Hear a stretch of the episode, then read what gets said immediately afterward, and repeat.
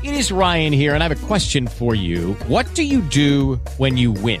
Like, are you a fist pumper? A woohooer, a hand clapper, a high fiver. I kind of like the high five, but if you want to hone in on those winning moves, check out Chumba Casino. At chumba casino dot com, choose from hundreds of social casino style games for your chance to redeem serious cash prizes. There are new game releases weekly, plus free daily bonuses. So don't wait. Start having the most fun ever at chumba casino dot com. No purchase necessary. V G W Group. Void where prohibited by law. See terms and conditions. eighteen plus.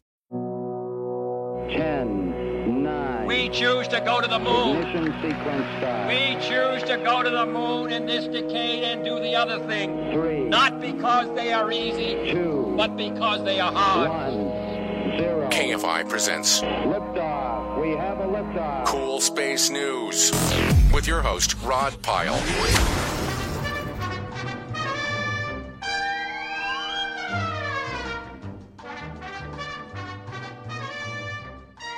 Hello and welcome to Cool Space News. This week's news has been rife with mention of the uncontrolled reentry of the Chinese space station Tiangong one, their first orbital platform. It was launched in two thousand eleven and visited by three Chinese spacecraft, one robotic supply mission, and two crewed Shenzhou spacecraft. Then the mission was supposed to have ended, but the Chinese Space Agency admitted in two thousand sixteen that they had lost contact with and control over the Tiangong station. We now expect it to re-enter the Earth's atmosphere sometime on or about Easter Sunday. It is not known exactly where the station will enter the atmosphere, nor where parts of it might impact the ground. We do know that it will be somewhere between forty-three degrees north and forty-three degrees south of the equator, though that covers by far the largest population parts of the planet, so that's not a whole lot of comfort. There is, however, a seventy percent or better chance it will come down the ocean since most of the Earth is covered in water, so there's that. That's a plus. By late Saturday evening, we should have a better idea of when and where it'll be re-entering. And if you want to keep track of the latest information on this, go to either the National Space Society's Facebook page or space dot com. Both will have frequent updates. But, you know, it's my job to keep you informed here on K F I. No passing the buck for me. So to get a better idea of whether or not the sky is truly falling, I spoke to Jeff Notkin. Jeff's an expert on meteorites and other things cosmic and gained fame as one of the Meteorite Men on the Science Channel.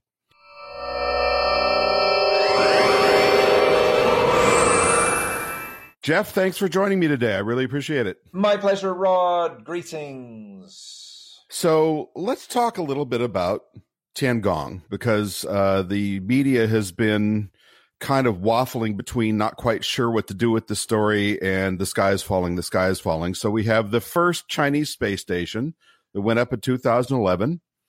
Uh, and it's not, I think a lot of people equate this with things like Skylab and Mir, and it's not. It's only about a tenth the mass of Skylab and much less that of Mir. It's very small, not a whole lot bigger actually than the capsule that docks with it, which is, uh, interesting. And, uh, unfortunately, after being launched in two thousand eleven and visited, uh, three times, twice by crewed spacecraft, the Chinese Space Agency admitted they lost control over it in twenty sixteen, and it's now in a slow tumble.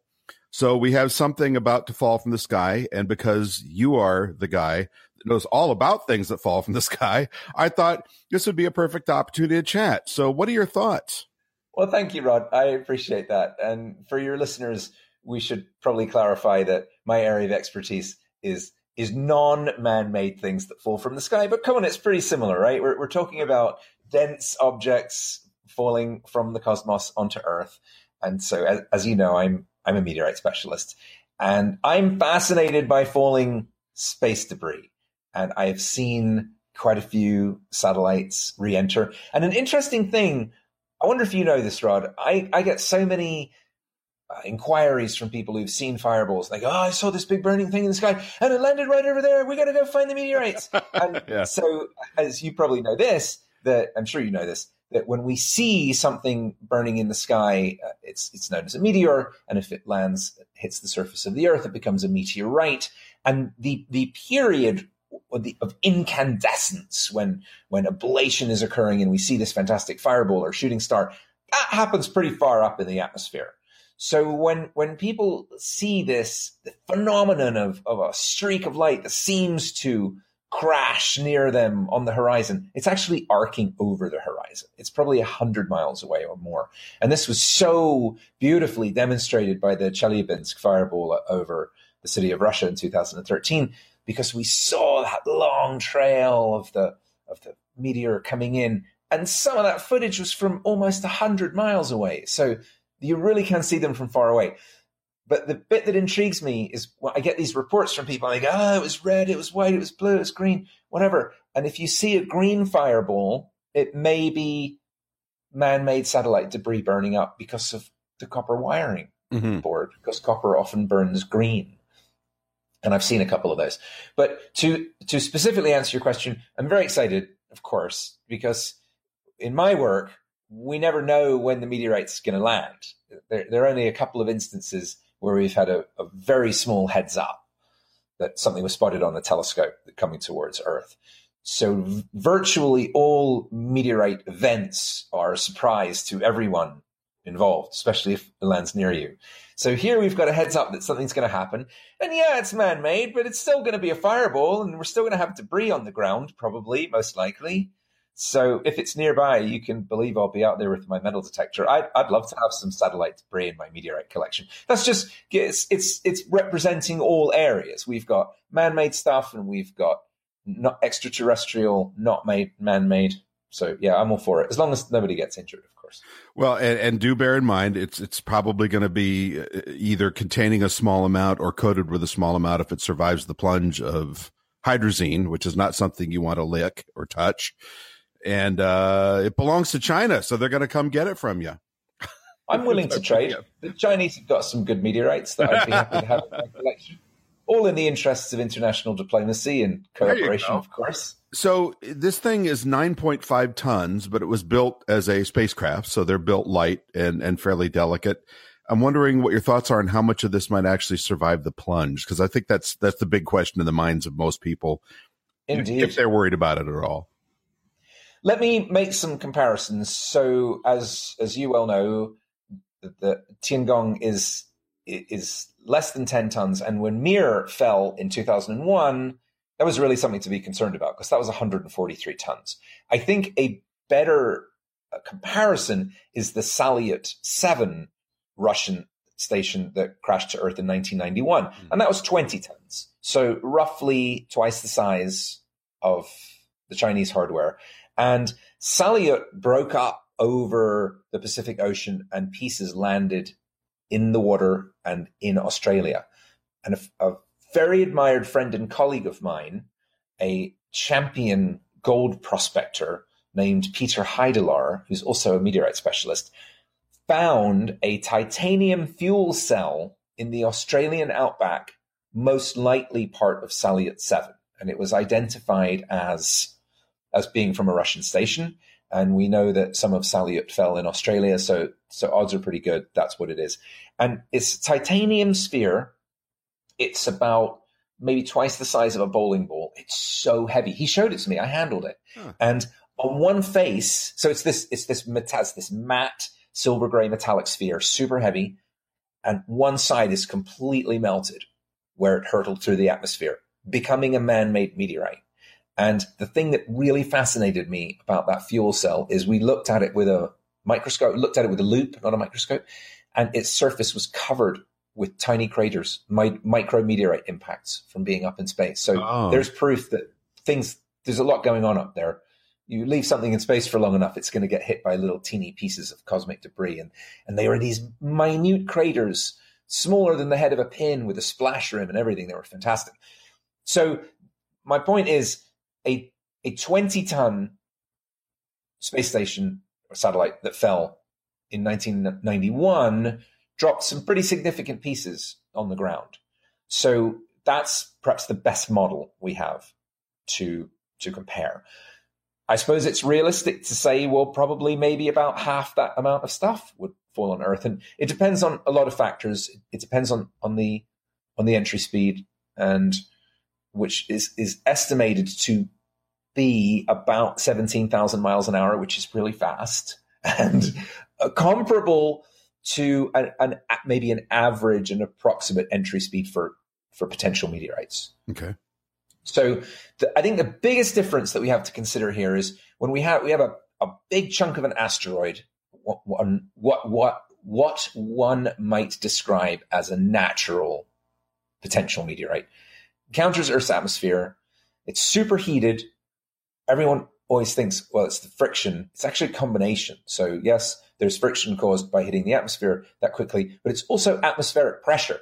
Because if you throw something at the Earth at seventeen thousand miles an hour, it compresses the air ahead of it. Right. And as we all know, pressure generates heat. So, so an incoming meteorite compresses a column of air in front of it as it's hurtling towards the Earth, and the atmosphere slows it down.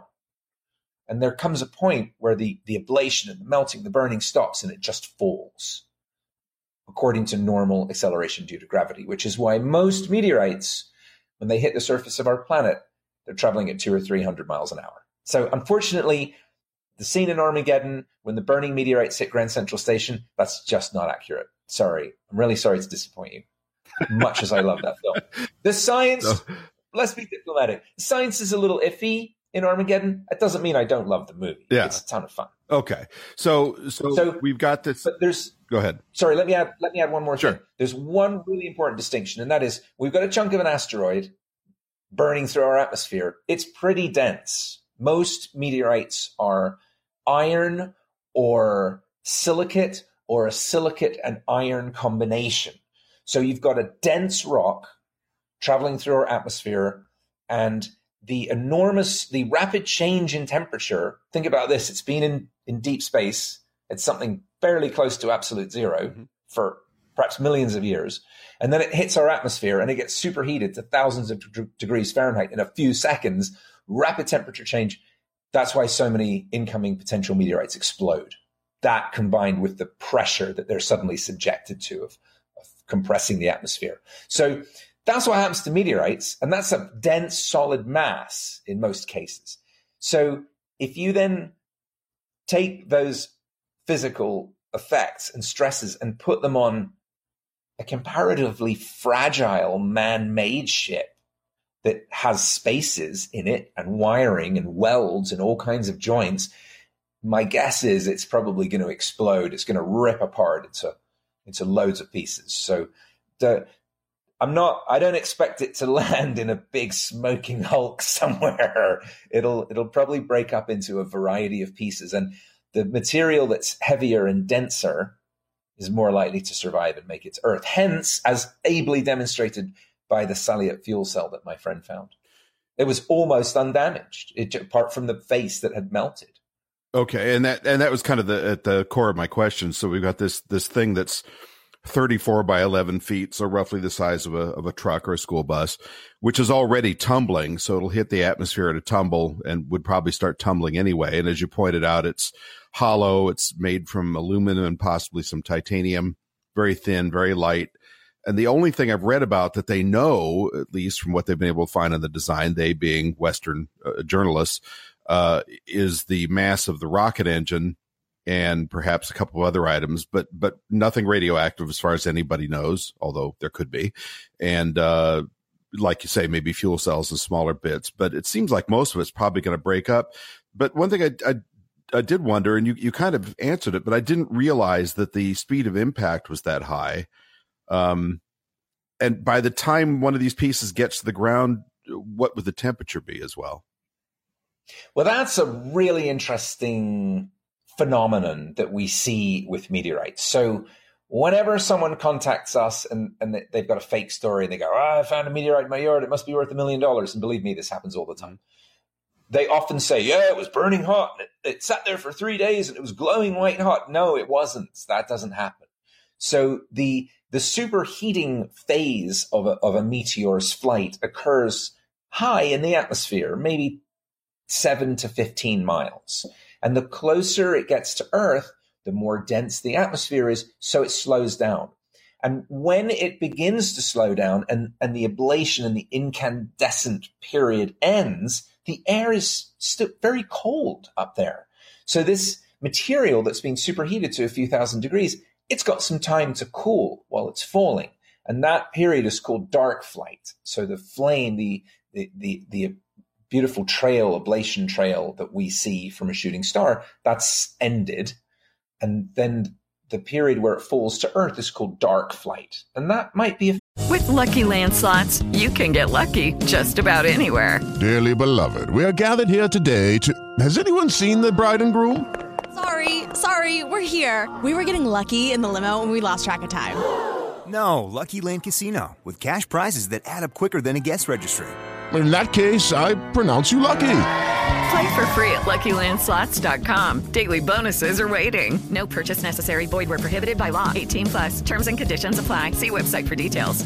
A few minutes. That could be two or three minutes if it's falling from seven, twelve, fifteen miles up. So the very few people who have seen a meteorite land, actually witnessed an impact and gone up right up to it and found it immediately, the majority of those reports say that the rock was cold to the touch, and in a couple of instances even had frost visible mm-hmm. on it. Mm-hmm. So this idea that that small to medium-sized meteorites are burning and molten when they land is just not true. The the one exception to that might be a giant meteorite like the size of something that made Meteor Crater, Canyon Diablo in northern Arizona. Such a massive iron meteorite would probably just punch right through the Earth's atmosphere and It, it, it wouldn't it wouldn't experience any deceleration. But all the meteorites that we've witnessed as humans in all of history, there's never been a burning hot one that's landed. And there, there are often apocryphal stories related to meteorite sightings. Like, oh, it started this giant, giant forest fire. It burned down a barn and the horses had to escape. No, that wasn't a meteorite. That was some kid with a blowtorch. No, that was your countryman, H G Wells, telling us what it was going right? to look like. I read that Those book. Rascals. Yeah. So, so I wouldn't expect any of this material to be hot when it lands. And also think about there, there's, there's aluminum sheeting and there's wires and there's probably light stuff. And we have definitely seen when we've studied meteorite falls where multiple pieces fell at the same time, we have definitely noticed that wind affects the fall pattern of smaller meteorites and even some larger ones that are that are flattish, that are, say, plate-shaped. We found when we've been studying strewn fields, and a strewn field is a zone where a, a lot of pieces of the same meteorite have fallen at approximately the same time, we see a distribution. So surprisingly, the little pieces fall first, and the larger pieces that have a little more mass, they go a bit further. And so we see a, a variance, uh, an almost it's almost sorted by size of meteorites in a fall zone. Now, I don't really expect that to happen with with the satellite because we're not dealing with a homogeneous mass. If we have a, we have a, an incoming meteoroid, potential meteorite, it breaks up into a thousand pieces. All the one thousand pieces of varying sizes are still made of the same material in most cases. That's not going to be the case with Tiangong. We're going to have we've got all different kinds of materials up there. So some of them may float. Any light material. There's foil or who knows what, little bits of plastic, circuit boards, that kind of thing. They may float for a while and land far away from the other pieces of debris. So the dispersion of fragments could be quite large, especially if it land, if they land in an area where there are strong winds at that time. The wind will definitely affect the fall pattern of smaller pieces. So I've been keeping my eye on the Aerospace Corporation site, and for listeners who want to check that out, just Google Aerospace Corporation and the word Tiangong, uh, T I A N G O N G, and you'll find they have a very well worked up uh, page. Uh, th- their job is to look at this kind of stuff. They're a, a nonprofit that does a lot of work for, for government and aerospace, and uh, they're keeping a very close eye on this, and they're updating it every few hours. Given what you might have seen there, Jeff, Uh, what do you think about the chances of getting some kind of advance notice about when and where this might be entering so we can run outside and try and take a look? I'll be very surprised if we don't get if we don't get advance notice. There there have been a couple of instances of of natural meteorites coming from deep space being observed by astronomers beforehand, in, in one case a day in advance or almost a day. So I Mike, this is This is not my area of expertise per se, but you've got a lot of smart people and a, a lot of technical gear watching and measuring this. So, yeah, I, I, I think they know what they're doing. We'll probably be able to plot it at some point. It might be, it's coming down in the next half hour. If if you live in southern Idaho, put on a crash helmet. Uh, not that I'm suggesting it's going right. to fall there. It just, that's just, I just I had a vision. in which case I might have to head up there really quickly with my metal Oh, detection. Wouldn't it be sensational? I mean, I have to confess that I'm one of those people that's kind of hoping it does come down somewhere relatively close. And if it's the West Coast, it would be fine because it'll be heading over to parts of the state that I'm not that fond of. By the time it comes over Los Angeles, well, I know, but you know, it gets kind of sparse out there. And if uh, a few bits of it end up in Blythe, California, you know, that's okay. Uh, but that's just oh, I've I've uh, I've stayed there on uh, on uh, meteorite hunting expeditions. That's one of the uh, that's pretty pretty close contender for one of for the highest temperature in the forty-eight states is um, not Blythe. It's the town next to it. Anyway, yes, oh, there's Baker. a very interesting Baker. place. Baker. Is it Baker? Baker's the one with the giant mm. thermometer right at the state line. Yes, yes, yes. I with remember all the, that. I've the been blistering there too. paint and the boarded up buildings. Yeah, not not that I'm I'm dissing these towns. I mean, I love places. No, no, Empire. Of course not. Blythe is actually a very colorful place, and I once stayed there with a visiting photographer friend, a British photographer who was over, and he wanted to go on a big road trip with me, and he said, Jeff, let's go. I want to see some weird Americana. The weirder, the better. Yeah. And I said, that will not be a problem in the Southwest. And so we stayed at Blythe. And we stayed at a place called the something yacht club. And he goes, oh, that sounds impressive. Are, are, are we going to stay on the water in a yacht? You know, he's right. British, so he's very naive. Right. And and I go, no, actually, John, it's not what it sounds like. And so we got there, and it was a trailer, kind of trailer park of old mobile homes was nice. The yacht club. And Land yachts. Land yachts. So, okay, we got so, Yes. So you rent one of these things, and they were old, beaten up, fifties for the most part. And and my friend John got very excited when we got there because he, he did a quick tour. And you get into it, and the whole thing creaks, and it rocks. And, and he goes into the bathroom, and he runs out, and he goes, Jeff, I've got to show you something. Come look at this. And we went into the bathroom, and the tub, it was a plastic bathtub, had been stuck back together with duct tape because it had cracked. Wow. Maybe from being hit by a meteorite. There you go. Or falling satellite debris. Or from the fact that those things are the uh, the best host to insect nests of anything that you can imagine. Oh, yeah, aren't they? So tell me a little bit about uh, – Uh, thank you very much for your, your rundown on Tiangong, and oh, uh, I would love to talk to you afterwards. I'd, I'd love to yes. uh, hear a little bit about what your upcoming plans are. What what have you got on the burners? Ah, with pleasure, Rod. Well, as as you know, I am a I am a fellow author, and I am I'm working on my fourth book, which is actually a photography book, and it is called Empirical Worlds, and I have photographed a hundred. academics and scientists and friends of scientists. And I know that you know about this project because you, the famous Rod Pyle, are one of my subjects. And honored to be so. And may I say, what a dashing subject you were when I photographed you in Pasadena. You're way so too kind, the, and I emphasize the word no, too. No, no, no, it's true, it's true, it's true. Very dashing, very uh, very statesman-like, very Richard Burton-like. I, I mean, if your viewers don't know what you look like, it's a very imposing gentleman. So my point of this is I wanted to draw attention to to the marvelous personalities in science. And I, I think maybe the world at large has a tendency to to stereotype scientists and academics as as, as, a, as a dull person who sits in a lab in a, in, a, in a lab coat. And that is just so not true. And I, I traveled far and I went out of my way to find people who were doing particularly unusual and interesting things in science. So Empirical World will be published later this year by Staingate Press. You're part of it.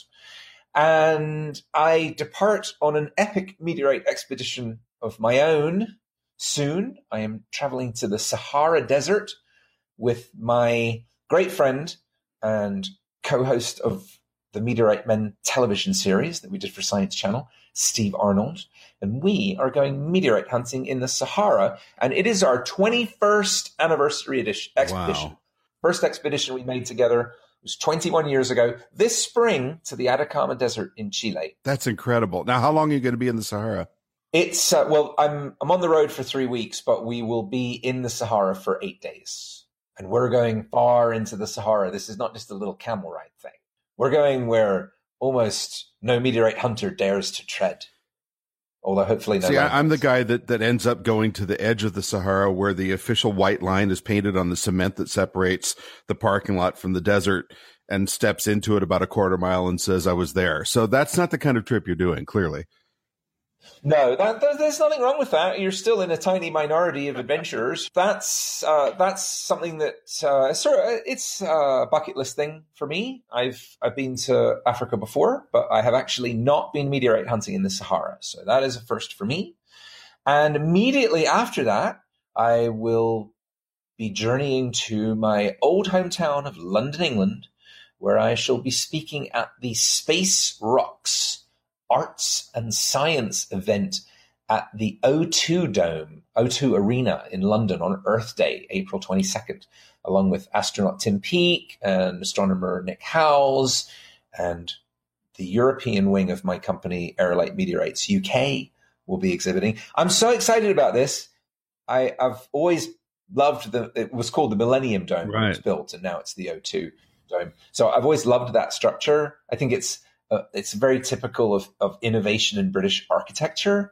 And my friend and colleague, Mark McCochran, who is the senior science advisor for the European Space Agency, is one of the organizers of this. And, and he's a, he's a great arts enthusiast as well as being a science genius. So I'm a, you, you, you know me well enough to know, Rod, that I'm a big fan of combining the arts and sciences into multidisciplinary events. So, so I'm, I'm thrilled. And uh, if anyone's interested, it's space rocks official dot com, or just do a search for Space Rocks London. Got rock stars, astronauts, and space rock stars, rock stars, space rock stars. I don't know. There's a good joke in there somewhere. You're going to have to help me with that one. Well, I'm just I'm I'm thrilled for you that all this is happening, and, and you're a leader in combining arts and sciences and, and STEM and so forth. And we applaud that. Oh, and you, uh, please say hi to Nick Howes when you see him, who we both know from Spacefest, where we'll be in July, and I will see you in May at the International Space Development Conference, where you're going to be speaking and moderating and hosting a number of things, and God bless you, on my media panel. I absolutely cannot It'll wait to appear in public with you. It'll that that'll that'll be a, an enjoyable thing, and I'm sure you mention this from time to time, but your listeners who are interested, it's the, the National Space Society is the sponsor of the in, International Space Development Conference, and it's May twenty-fourth through twenty-seventh. And if you go to I S S, I beg your pardon, that's the International Space Station. If you go to N S S dot org, you know, these science space acronyms, we get we get confused. It's all the radiation. Well, and, and by the way, now it's space dot N S S dot org because we got our new website up. So, Excellent. so yeah, I, yeah, I, I have impressed. been pushing that, but it's good to hear it from you because you're on the, hold on, let me get this set up right. Board of Governors. And that's very important. Oh, I, li- I like that. Can, when, when you, when you broadcast the episode, can you put a big kind of echo like board?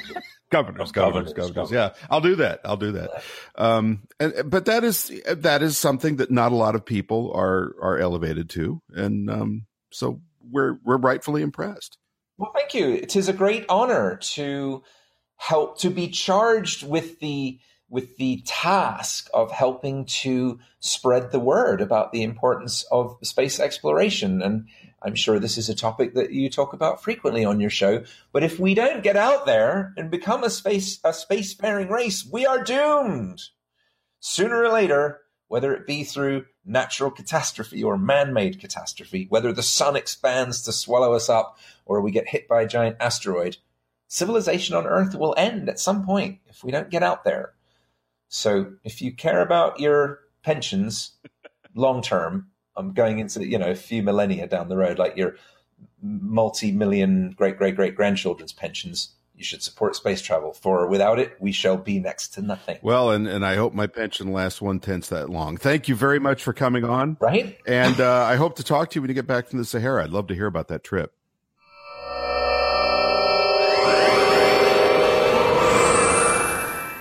You can get more information on the National Space Society at their website, space dot N S S dot org, or the conference at I S D C twenty eighteen dot N S S dot org. Or you can just go to my website and buy a bunch of books. That always works for me. Actually, you can't buy books there. I think that's kind of tacky, but you can buy them from Amazon and barnes and noble dot com. Thanks for joining us, and always remember, be humble for you're made of earth, be noble for you're made of stars. See you next time.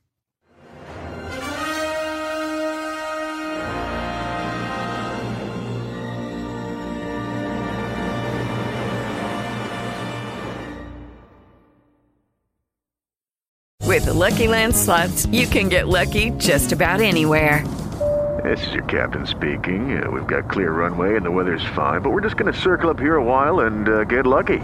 No, no, nothing like that. It's just these cash prizes add up quick. So I suggest you sit back, keep your tray table upright, and start getting lucky. Play for free at Lucky Land Slots dot com. Are you feeling lucky? No purchase necessary. Void where prohibited by law. eighteen plus terms and conditions apply. See website for details.